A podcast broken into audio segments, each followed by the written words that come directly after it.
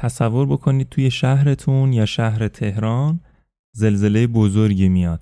تعداد زیادی از افراد زیر آوار میمونن و متاسفانه تعداد زیادی هم فوت میشن. اما داستانی که امروز می‌خوایم بهش بپردازیم داستان زلزله نیست. می‌خوایم گزارش مجمع جهانی اقتصاد رو ببینیم از مشاغل آینده و ببینیم که چه ربطی به داستان زلزله داره.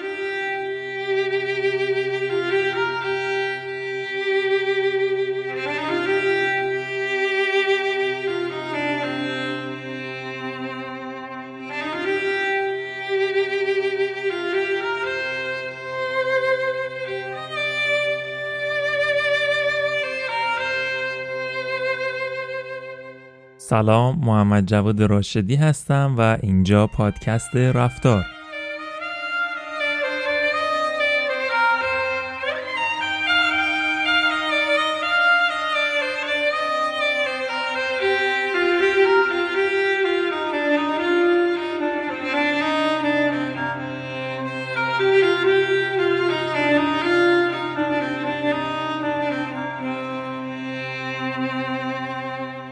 مجمع جهانی اقتصاد هر دو سال یک گزارشی رو منتشر می‌کنه با عنوان The Future of Jobs یعنی مشاغل آینده که آخرین گزارشی که منتشر کردن مربوط به سال 2023 هست. در واقع از 2016 اومدن شروع کردن به انتشار این گزارش و از 803 کمپانی و 11 میلیون و 300 هزار نفر که شاغل هستن این اطلاعات رو جمع آوری کردن.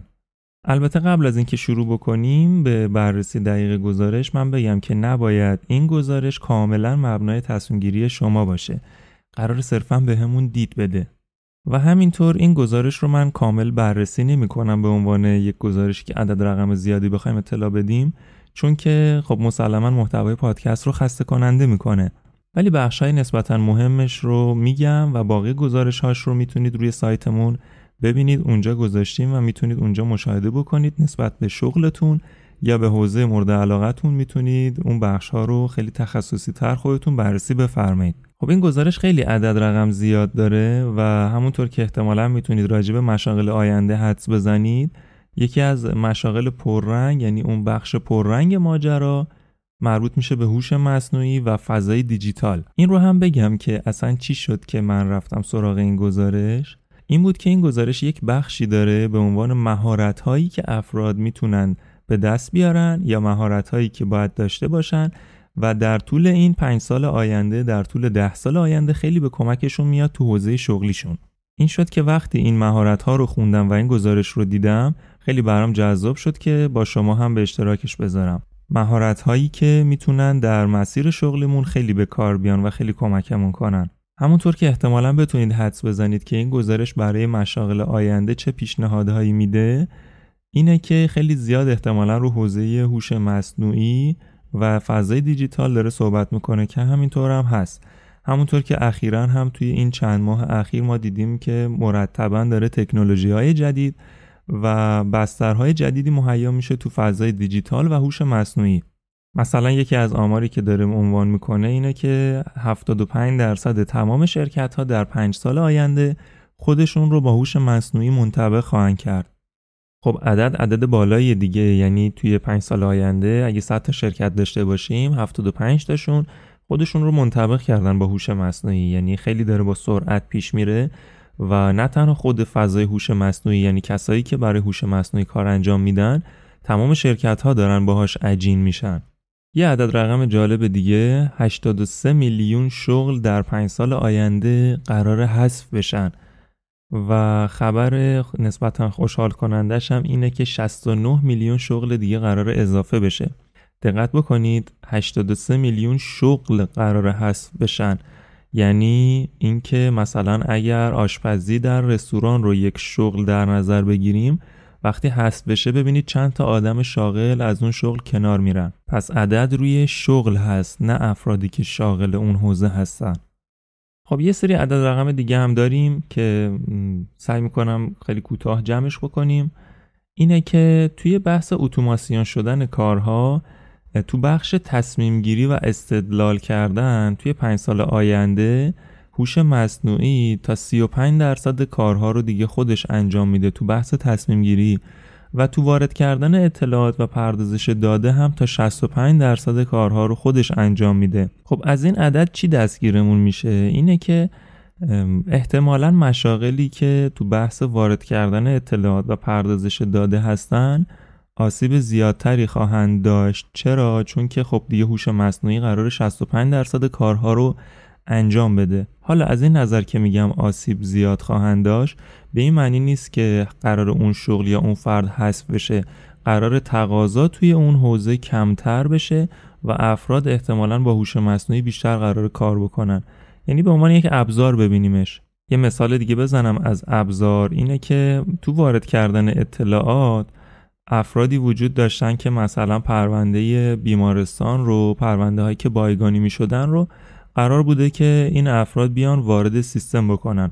قبلا چه کاری انجام می شد این بود که اون فرد پرونده رو باز می کرد اطلاعات بیمار رو وارد سیستم می کرد و ثبتش می کرد که اطلاعات سیستمی بشه و پرونده رو بایگانی می کردن. حالا الان که دیگه هوش مصنوعی داره خیلی قوی عمل می‌کنه تو بحث پردازش تصویر و خوندن متن و این موارد حالا این افراد دیگه خیلی به این صورت کاری نخواهند داشت. یعنی اگه قبلا 100 ساعت کار می‌کردن که مثلا 10 تا پرونده ثبت بشه الان توی 100 ساعت می‌تونن 100 تا پرونده رو کار کنن یعنی ثبتش بکنن. خب مسلما میزان تقاضا برای این شغل میاد پایین تر و قرار هوش مصنوعی بیشتر این کار رو انجام بده. خیلی خب حالا بریم سراغ یه سری از اطلاعات جذابترش. اینه که مشاغلی که در آینده احتمالا هست میشن یا میزان رشدشون کاهش کاهشی بوده یعنی سریعترین میزان کاهش رو داشتن. یه سری مشاغل رو عنوان می‌کنن. از بحث کارمندهای بانک ها چون دیگه خیلی بیشتر داره مسائل سیستمی میشه. منشی ها کارمندای خدمات پست تو بحث دلیوری و ارسال پست هم داره کوادکوپتر و این مسائل روباتیک مطرح میشه که کارا رو انجام بدن. صندوقدارها که خیلی وقتا ویدیوهاشون رو دیدیم که فروشگاهی هست که دیگه صندوقداری نداره و فرد خودش میره خریدش رو انجام میده و یک دستگاهی هست حساب کتاب انجام میده و میاد بیرون. کارمندهای ورود داده که مثالش رو عرض کردم خدمتون تو بحث بایگانی بیمارستان.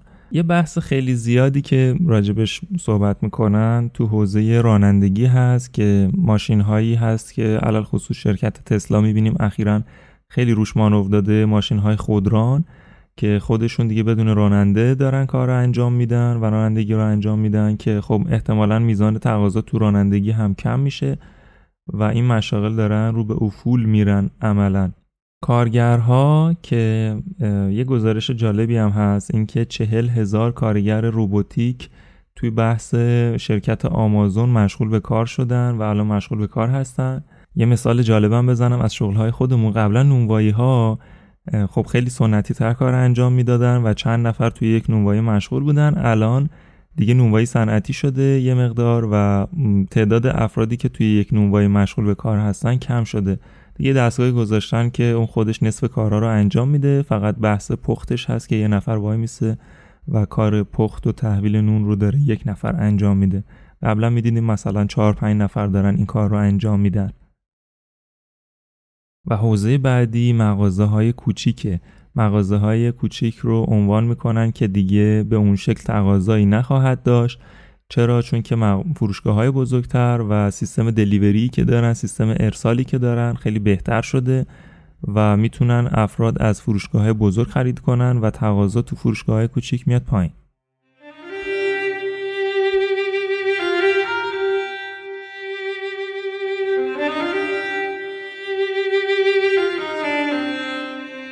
حالا نکته قشنگ ماجرا اینجاست که یه سری افراد نسبت به این مسائل گارد دارن.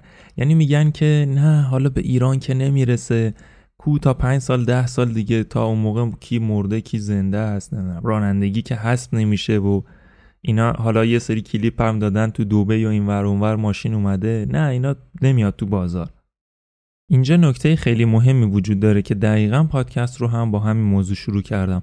گفتم تصور بکنیم که توی تهران یا شهر شما قرار زلزله بیاد یک زلزله اومده با یک ریشتر بالا و آوار زیادی رو ایجاد کرده افراد زیادی زیر آوار موندن و متاسفانه تعداد بالایی هم از افراد فوت شدن. اتفاقی که برای شما میفته اینه که احتمالا یا باید در شهر بمونید و به آوار و افرادی که موندن و حالا شرایط سختی دارن کمک بکنید یا اینه که از شهر خارج بشیم. اگه بخوایم از شهر تهران خارج بشیم و فرض این داشته باشیم که تو مرکز شهر هستیم مسلما زمان خیلی طولانی طول می‌کشه که پیاده بتونیم از شهر خارج بشیم و به خروجی شهر برسیم که حالا افراد دیگه و مردم دیگه بتونن با ماشین به ما کمک بکنن. چون که میزان آوار و خرابی توی شهر احتمالا به حدی زیاد خواهد بود که عملا نش از خیابونها و جاده های داخل شهر استفاده کرد. اون چیزی که توی این شرایط بحرانی خیلی به کمک ما میاد توانایی انتباقه. چیزی که آقای داروین توی کتاب منشأ انواعش مطرح کرد. این بود که ما ویژگی ها و صفاتی از افراد و حیوانات و جاندارها براشون مزیت حساب میشه که بتونه به بقا یا تولید مثلشون کمک بکنه. حالا اون ویژگی ها چی هن؟ ویژگی های در راستای انتباق. یعنی بتونن با محیطشون منطبق بشن. توی مثالی که من گفتم از زلزله افرادی که می‌تونن با شرایط بحرانی منطبق بشن احتمال زنده موندنشون بیشتره. یه مثال دیگه شرایطی بود که توی کرونا ایجاد شد. شرکت ها و افرادی که تونستن با دورکاری و کار از راه دور و فضای دیجیتال کارشون رو پیش ببرن این افراد تونستن راحتتر خودشون رو با شرایط منطبق بکنن و تونستن بهتر کنار بیان و همینطور بهتر بقا پیدا کردن. ما مراکز و شرکت ها و مشاغل زیادی رو دیدیم که توی کرونا ورشکست شدن و از بین رفتن. چون نتونستن خودشون رو خوب منطبق بکنن. حالا در رابطه با هوش مصنوعی و گزارشی که اینجا مطرح کردیم اگر شما هم این اطلاعات رو این شکلی شروع کنید پس زدن و خودتون رو نتونید منطبق بکنید با شرایطی که داره پیش میاد مسلما ما هم جا میمونیم. یه مثال از این جا موندنه بزنم براتون. تا همین چند سال پیش افراد برای جابجایی داخل شهریشون از آژانس استفاده می‌کردن. وقتی به افراد یا به راننده ها و به آژانسدارها می‌گفتیم که قرار به زودی آژانس ها حذف بشن و یک اپلیکیشن بیاد جایگزین تمام آژانس ها باشه به این شکل که افراد روی گوشیشون درخواست ماشین میدن و مبدا مقصدشون دقیقا مشخصه مسیریاب وجود داره گم شدن تو مسیر کمتره و کلی option دیگه چه اون افراد چه راننده ها گارد می‌گرفتن. یعنی می‌گفتن که نه حالا این نمیاد و اینجور مسائل. و این گارد گرفتن باعث شد که اون آژانس ها نتونستن خودشون رو زود منطبق بکنن خودشون رو زود به روز بکنن یا راننده هایی که از این مسئله جا موندن.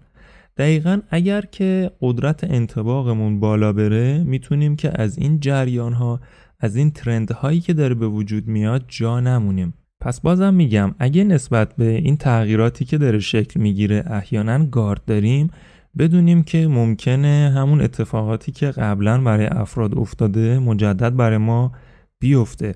یعنی ما نتونیم خودمون رو منطبق بکنیم و از این جریان جا بمونیم.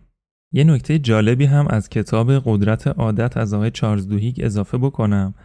آقای چارلز دوهیگ میگه که زمانی که بحران ها به وجود میان افراد اون عادتهای قبلیشون رو کنار می‌ذارن یعنی میلشون به انتباق و اینکه با شرایط جدید کنار بیان خیلی بیشتر میشه. برای همین هم هست وقتی یک بحرانی همه گیر میشه میل انتباق بیشتر میشه و افراد با اون مسئله کنار میان و اون رفتار جدید شکل می‌گیره. ولی در واقع برنده های اصلی اونایی که زودتر انتباق پیدا کردن. یعنی بحران رو زودتر شناسایی کردن و تونستن خودشون رو زودتر منطبق بکنن با اون شرایط. پس در نهایت اون انتباق شکل می‌گیره یا اینکه شما حذف میشید و جا میمونید. ولی برنده های اصلی کسایی که زودتر منطبق میشن زودتر بحران رو تشخیص میدن و می‌تونن خودشون رو باهاش وفق بدن. بسیار عالی. پس تا اینجا فهمیدیم که یک سری مشاغل قراره سرعت رشدشون کم بشه و از بین برن. حالا یک سری مشاغل دیگه هم هستن که سرعت رشدشون بیشتر شده و قرار این مشاغل توی چند سال آینده تقاضای بیشتری داشته باشن. خب توی رأسشون هم می‌دونیم دیگه فضای هوش مصنوعی یادگیری ماشین و برنامه نویسیه که بیشترین رشد رو خواهند داشت. بعد از اون حوزه های مختلفی وجود دارن. مثلا تو حوزه انرژی های تجدید پذیر یا بحث تولید برق با سلول های خورشیدی و توربین های بادی بازیافت پسمان زباله هایی که داره تولید میشه بتونیم اینا رو بازیافت بکنیم. عملا زباله رو میگیم طلای کثیف دیگه. مشاغل بعدی تو حوزه تولید محتوا هست کاری که منم الان دارم انجام میدم. و جالبه برگردیم به گذشته نگاه کنیم. مثلا ده سال پیش اگه می‌گفتیم که شغل من مثلا ادمینی اینستاگرامه؟ همه تعجب می‌کردن می‌گفتن اصلا اینستاگرام چی هست که حالا ادمین شما بخوای باشی و حالا درآمدش بتونه جریان زندگی رو بگذرونه. در حالی که می‌بینیم اتفاقا این مشاغل ایجاد شدن و چیزی که گذشته وجود نداشتن. همینطور هم ما باید دید داشته باشیم نسبت به پنج سال و ده سال آینده مشاغلی ایجاد میشن که ما الان ممکنه حتی به ذهنمون هم نرسه. حوزه بعدی حوزه سالمندان هست جامعه ما و همینطور جامعه جهانی داره به سمت سالمند شدن و بالا رفتن سن افراد میره. تمام مشاغلی که با حوزه سالمندان درگیر هستن می‌تونن رشد خیلی زیادی رو داشته باشن. حوزه بعدی مشاور آموزش هست با توجه به اطلاعات زیادی که داره شکل می‌گیره و تولید میشه هر روز. مشاورینی وجود خواهند داشت که می‌تونن کمک بکنن. شما بتونید خیلی سریعتر اطلاعاتی که نیاز دارید رو دریافت بکنید. توی بحث آموزش تجارت دیجیتال digital marketing حوزه کشاورزی اینا رو اگر با تکنولوژی و با هوش مصنوعی ترکیب بکنیم خیلی رشد خواهند داشت. به شرطی که میگم با این مسائل ترکیب بشن و جا نمونن. و تمام مشاغلی که با حوزه فضای سبز یا محیط زیست در واقع بخوایم بگیم بهتره. اصطلاحا بهشون میگن گرین جابز مشاغلی که بتونن کمک بکنن آسیب کمتری به محیط زیست و تغییرات آب و هوایی و این موارد و به طبیعت آسیب کمتری وارد بشه. این مشاغل هم رشد زیادی خواهند داشت. خب بریم سراغ مهارت های مهمی که مجمع جهانی اقتصاد معرفی کرده و این مشاغلی که حذف میشن و اضافه میشن رو با جمله آقای ایلان ماسک میبندم که ایشون فرمودن شغلهای خیلی کمی وجود خواهند داشت که ربات ها نتونن انجامش بدن. حواسمون باید به این جمله باشه. شغلهای کمی وجود خواهند داشت که ربات ها نمی‌تونن انجامش بدن. پس شغلهای بسیار زیادی توسط ربات ها تحت تاثیر قرار خواهند گرفت. خب چی گفتیم تا اینجا؟ تا اینجا گفتیم که یک سری مشاغل قرار حذف بشن یک سری مشاغل قرار اضافه بشن و اون چیزی که این وسط تو این جریان برای ما مهمه توانایی انتباقمون با این جریانیه که داره شکل می‌گیره. و اگه بتونیم خودمون رو منطبق بکنیم می‌تونیم از این بازی جا نمونیم و اتفاقا سوار این موج بشیم. حالا برای اینکه این انتباقمون بالا بره خود بحث خود این مجمع جهانی اقتصاد اومده توی گزارشش مهارت هایی رو عنوان کرده. تو رأس این مهارت ها که حالا من همش رو نمیگم چون تعدادشون یه مقدار بالاست و از حوصله پادکست خارج میشه ولی تو رأسش اومده مهارت تفکر تحلیلی رو گذاشته یا analytical thinking. در واقع شما بتونید جریان ها رو و اتفاقات رو تو محل شغلتون تحلیل بکنید. مهارت دوم تفکر خلاقه. هم خلاقیتی که شما داشته باشین. بذارید یه مثال از این خلاقیت براتون بزنم توی دوتا شغل. شغل اول منشی یک شرکت یا یک مجموعه یا یک سازمانی باشن و ایشون یک منشی باشن بسیار خلاق و هر روز میان ایده های جدید میدن. مثلا میگن این بخش سالونمون رو این کارو بکنیم. یه تو بخش مدیریت مشتریامون این کار رو انجام بدیم. و هی option های جدیدی رو میان امتحان می‌کنن پیشنهاد میدن و خلاقیتشون مداوم جاری هست. یا تو بحث یه شغل دیگه شاید خیلی مرتبط نباشه مثلا نونوایی. یکی از نیروهای توی نونوایی می‌تونه این مدلی عمل بکنه که بگه بیام امروز این نون رو امتحان بکنم. بیام امروز این کار رو امتحان بکنم. این نون رو این مدلی بپزیم. این کار این مدلی انجام بدیم و کار جدید رو امتحان بکنه در نمونه های کوچیک. مثلا یک نون جدیدی بپزه و ازش ده تا بپزه امتحان بکنه ببینه استقبال مردم چطوره. سه روز چهار روز پنج روز یک هفته این رو بپزه و ببینه بعدش کسی میاد این محصول جدید رو بخواد و پیگیر بشه و ببینه چه شکلیه. نکته مهم صاحبان این کسب و کارها اگر همچین پرسنلی داشته باشن این پرسنلشون گرون میشن. راحت این پرسنل رو اون وقت از دست نمیدن. مهارت بعدی یا مهارت سوم تاباوری، انعطاف پذیری و چابکیه. یعنی شما بتونید فشارهایی که بهتون وارد میشه تو بحث شغلی یا همین هوش مصنوعی که قرار جایگزین شغل شما بشه یا جایگزین یک سری فعالیت های شغل شما بشه شما بتونید باهاشون راحت کنار بیاین و انعطاف به خرج بدین. و چابک باشید. سریع بتونید با این مسائلی که جدید وارد میشه بتونید خودتون رو انتباق بدین. مورد چهارم انگیزه و خداگاهی. مورد پنجم کنجکاوی و یادگیری مادام العمره در رابطه با این مهارت پنجم که همون کنجکاوی و یادگیری مادام العمره یک جمله عجیبی وجود داره. اینه که ما در آینده هیچ شغلی نخواهیم داشت به جز یک شغل. یه بار دیگه تکرار کنم. ما در آینده هیچ شغلی نخواهیم داشت به جز یک شغل و اون هم یادگیرنده بودنه.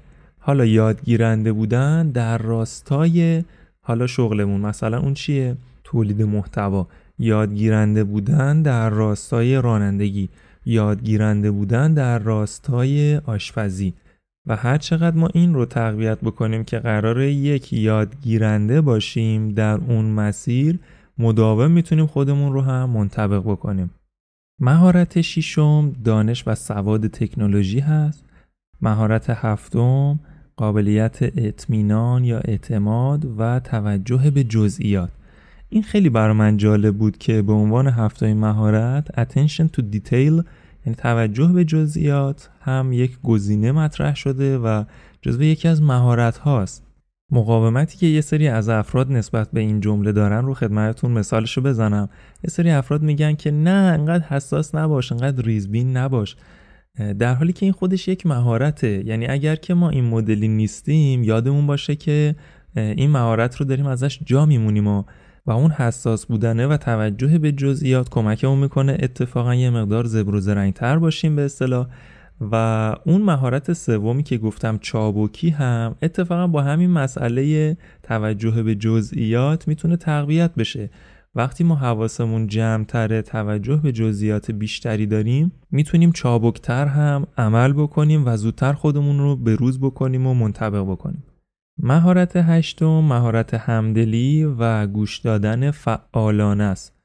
مهارت نهم رهبری و نفوذ اجتماعی مهارت دهم مهارت کنترل کیفیت مهارت یازدهم تفکر سیستمی. که من خیلی دوست دارم راجع به تک تک اینها اپیزودهایی رو داشته باشیم و راجع به همشون بحثهایی رو داشته باشیم. خیلی برام جذابن. یه سریاشون رو یه مقدار توضیح دادم و یه سریاشون رو هم همجور عنوانش رو گفتم و رد شدیم. اما بریم سراغ یک مبحث مهمتر. دونستن این موارد به چه دردمون می‌خوره؟ ما چه کار می‌تونیم بکنیم؟ خب بیاید یه مقدار این مهارت هایی که یاد گرفتیم رو یه مرور بکنیم و ببینیم چه کار می‌تونیم بکنیم. اینکه از خودمون شروع کنیم سوالای خوب پرسیدن. ببینید مهارت سوال خوب پرسیدن از خودمون خیلی می‌تونه تو این زمینه کمکمون بکنه. من این مدت ها تماما سوالی که تو ذهنم این بوده اینکه خب ما هممون می‌دونیم الان هوش مصنوعی قرار بیاد یه سری شغلا رو حذف بکنه خب به چه دردمون می‌خوره یا من چه کار از دستم برمیاد؟ و جواب این سوال رو نمی‌تونستم پیدا بکنم و اینکه نمی‌دونستم باید چه کار بکنم مداوم به هم استرس می‌داد. ممکنه شما هم تجربهش کرده باشین این استرس و استراب رو و اون ابهامی که نمی‌دونیم باید چه کار بکنیم رو هم احتمالا هممون داریم تجربه می‌کنیم. نکته قشنگش اینجاست. همونطور که ما استرس و استراب رو داریم تجربه می‌کنیم توی این ماجرا و نمی‌دونیم قراره چی بشه افرادی که حوزه هوش مصنوعی رو دارن جلو می‌برن از تو مصاحبه ها و گزارش هاشون که می‌بینیم اونا هم نمی‌دونن قراره چه اتفاقی بیفته. پس یه مقدار می‌تونیم استرسمون رو کنترل بکنیم و بتونیم آگاهانه تر گام برداریم. یکی از کارهایی که میشه کرد برای این آگاهانه تر گام برداشتن اینه که ما این سوال رو از خودمون بپرسیم مداوما که چه کاری از دستمون برمیاد. منتها نکتهش اینجاست که فارق از پاسخ این سوال رو از خودمون بپرسیم. یعنی مداوما شروع کنیم این سوال رو از خودمون پرسیدن. حتی اگه جوابش رو نمی‌دونیم پرسیدن این سوالات به ما کمک می‌کنه که همیشه درگیر این جریان باشیم ولی باید مراقب باشیم استرسش رو هم کنترل بکنیم دیگه. حالا یه سری تکنیک ها وجود داره. اینه که خب جوابش رو نمی‌دونیم. اوکیه. بریم سرچ بکنیم. این سرچ کردنه باعث میشه که ما مداوم به روز باشیم و ایده های جدیدی هم به ذهنمون بیاد. خلاقیت همینجوری قرار نیست بروز پیدا بکنه. خلاقیت قرار نیست از آسمون یک ایده به ذهن ما برسه. خلاقیت قرار ما یک سری اطلاعات براش ایجاد بکنیم تو ذهن ما هی ترکیب بشه و یک دفعه یک ایده این مدلی به ذهنمون برسه. نکته بعدی اینه که شاخکامون رو تیز نگه داریم.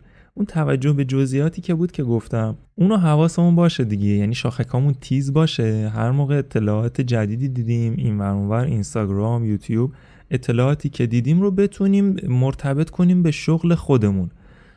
سوالای خوب بپرسیم. یعنی بپرسیم که خب الان این ایده رو که من اینجا دیدم چه کمکی به بیزینس خودم می‌کنه؟ چه کمکی به شغل خودم می‌کنه؟ مثلا تو حوزه آشپزی یک ایده دیدم یه نفر اجرا کرده. شغل من مثلا معلمیه. اون ایده چطور می‌تونه به من کمک بکنه؟ این مدل برخورد کردن با ایده ها و کارهایی که داره انجام میشه دقیقا کاریه که آقای آستین کلون توی کتاب هنرمندانه به دزدینش مطرح می‌کنه که بتونیم ایده های مختلف رو از جاهای مختلف ببینیم شاخکامون تیز باشه و وارد شغل خودمون بکنیم. وارد فضای کسب و کار خودمون بکنیم. و یه نکته دیگه که اتفاقا می‌تونه خیلی کمکمون بکنه اینه که از خود هوش مصنوعی کمک بگیریم. از هوش مصنوعی بپرسیم. که چه قابلیت های جدید رو می‌تونیم توی شغل خودمون و فضای فعلی خودمون ترکیب بکنیم و از ایده هایی که بهمون به میده استفاده بکنیم. یکی دو تا مثال هم بزنم. ببینید این که ما قرار سوال خوب از خودمون بپرسیم و از هوش مصنوعی هم همینطور کمک بگیریم قبلش باید ذهنمون آماده هم باشه ها. یعنی نه که اینطور بریم جلو که نه تو شغل من که نمیشه من اداری هم یا اصلا شغل ما این فضا رو نداره. یه مثال جالب براتون بزنم. حتی اگه شما شغل اداری دارین و به طور مثال پلیس هستین می‌تونید از این ایده ها کمک بگیرین یک بستری ایجاد بکنید و یک قسمتی از اون شغلتون رو ارتقا بدین. مثالش رو تو همین پلیس بودن بزنم. توی تصادفات بین جاده ای زمانی که شما تو مرز بین دو تا استان تصادف کرده باشین یعنی مثلا بین استان قوم و استان تهران توی جاده تصادفی اتفاق افتاده باشه تماس که می‌گیرین این تماس شما وصل میشه به نزدیکترین مرکز. یعنی ممکنه وصل بشه به تهران ممکنه وصل بشه به قم. اتفاقی که میفته پلیس از شما یک سری راهنمایی ها می‌خواد. اتفاقی که میفته اینه که پلیس از شما یک سری راهنمایی ها می‌خواد که بتونه موقعیت دقیقتون رو پیدا بکنه. از شما می‌پرسن که چی می‌بینید نزدیکترین چیزهایی که اطرافتون هست چیاست. یا چند کیلومتر از شهر خارج شدین و اگه نتونید دقیق این موقعیت رو اعلام بکنید گشت اون پلیس راه مراجعه می‌کنه. مثلا پلیس راه استان قوم اعزام میشه و اگر که تشخیص بدن شما تو منطقه استان قوم نیستید اون وقت باید پلیس راه استان تهران اعزام بشه و چون تو اون منطقه هستین دیگه. خب شما اگر به عنوان پلیس این مسئله رو ببینید و به ذهنتون بیاد این چابکی رو داشته باشین خلاقیت رو داشته باشین میرید سراغ این ایده که خب چه کار بکنیم که افراد بتونن لوکیشن یا اون موقعیتشون رو دقیق تر به پلیس اعلام بکنن. بتونن خیلی سریع و راحت این کار رو انجام بدن. مثلا ممکنه یک اپلیکیشن طراحی بکنید که موقعیت دقیق تصادف رو به پلیس اعلام بکنه. حالا اینکه این فرایند اپلیکیشن و اینا چطور قراره طی بشه رو کاری نداریم ما اون یه پروسه‌ای داره دیگه. ولی اینکه شما ذهنتون چابک باشه و فعال باشه و برید سراغ این ایده ها این همون مهارت های نرمیه که داریم ازشون صحبت می‌کنیم. پس این سوالات خوب از خودمون بپرسیم. سوالات خوب پرسیدن جزو یکی از مهمترین بخش های این قسمتمون بود. و می‌بینیم که تو هر شغلی می‌تونه کمکمون بکنه. حالا مثالش رو تو شغل خودتون می‌تونید برای خودتون داشته باشین. خب این اپیزود رو جمعبندی بکنیم و مرور کنیم که چیا گفتیم و دو تا پیشنهاد جذاب بهتون بدم. گفتیم که یک سری مشاغل قرار از بین برن و سرعت رشدشون کم بشه یا تقاضاشون کم بشه. یک سری مشاغل قراره به وجود بیان یا سرعت رشدشون بیشتره. و چیزی که خیلی به ما کمک می‌کنه توانایی انتباق. توانایی انتباق رو چطور می‌تونیم بالا ببریم؟ با یک سری مهارت هایی که عنوان کردیم. تفکر تحلیلی تفکر خلاق انعطاف پذیری تاباوری چابکی. یادگیری مادام العمر تفکر سیستمی و این مهارت ها به ما کمک می‌کنن که بتونیم انتباق خودمون رو بالا ببریم. حالا دو تا پیشنهاد جذاب براتون دارم. اینکه اولا توی سایتمون مراجعه بفرمایید. اطلاعاتی که از مجمع جهانی اقتصاد هست رو براتون اونجا آپلود می‌کنم. می‌تونید اونجا ببینید دریافت کنید و راجع به شغل خودتون حتی بهتر مراجعه کنید. بخونید اطلاعاتی که وجود داره عدد ارقامی که وجود داره و ایده بگیرید ازش.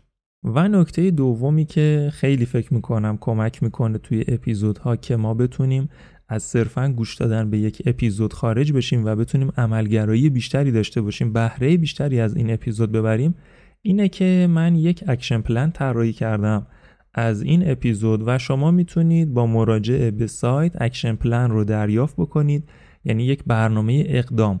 توی اونجا توضیح دادم که چطور می‌تونیم این چیزایی که یاد گرفتیم رو بهتر اجرا بکنیم توی زندگی خودمون و تمام مواردی که اینجا توضیح دادم رو بتونیم راحتتر و بهتر پیاده سازی بکنیم. پس پیشنهاد می‌کنم حتما مراجعه به سایت بفرمایید action plan و گزارش مجمع جهانی اقتصاد رو دانلود کنید و استفاده کنید.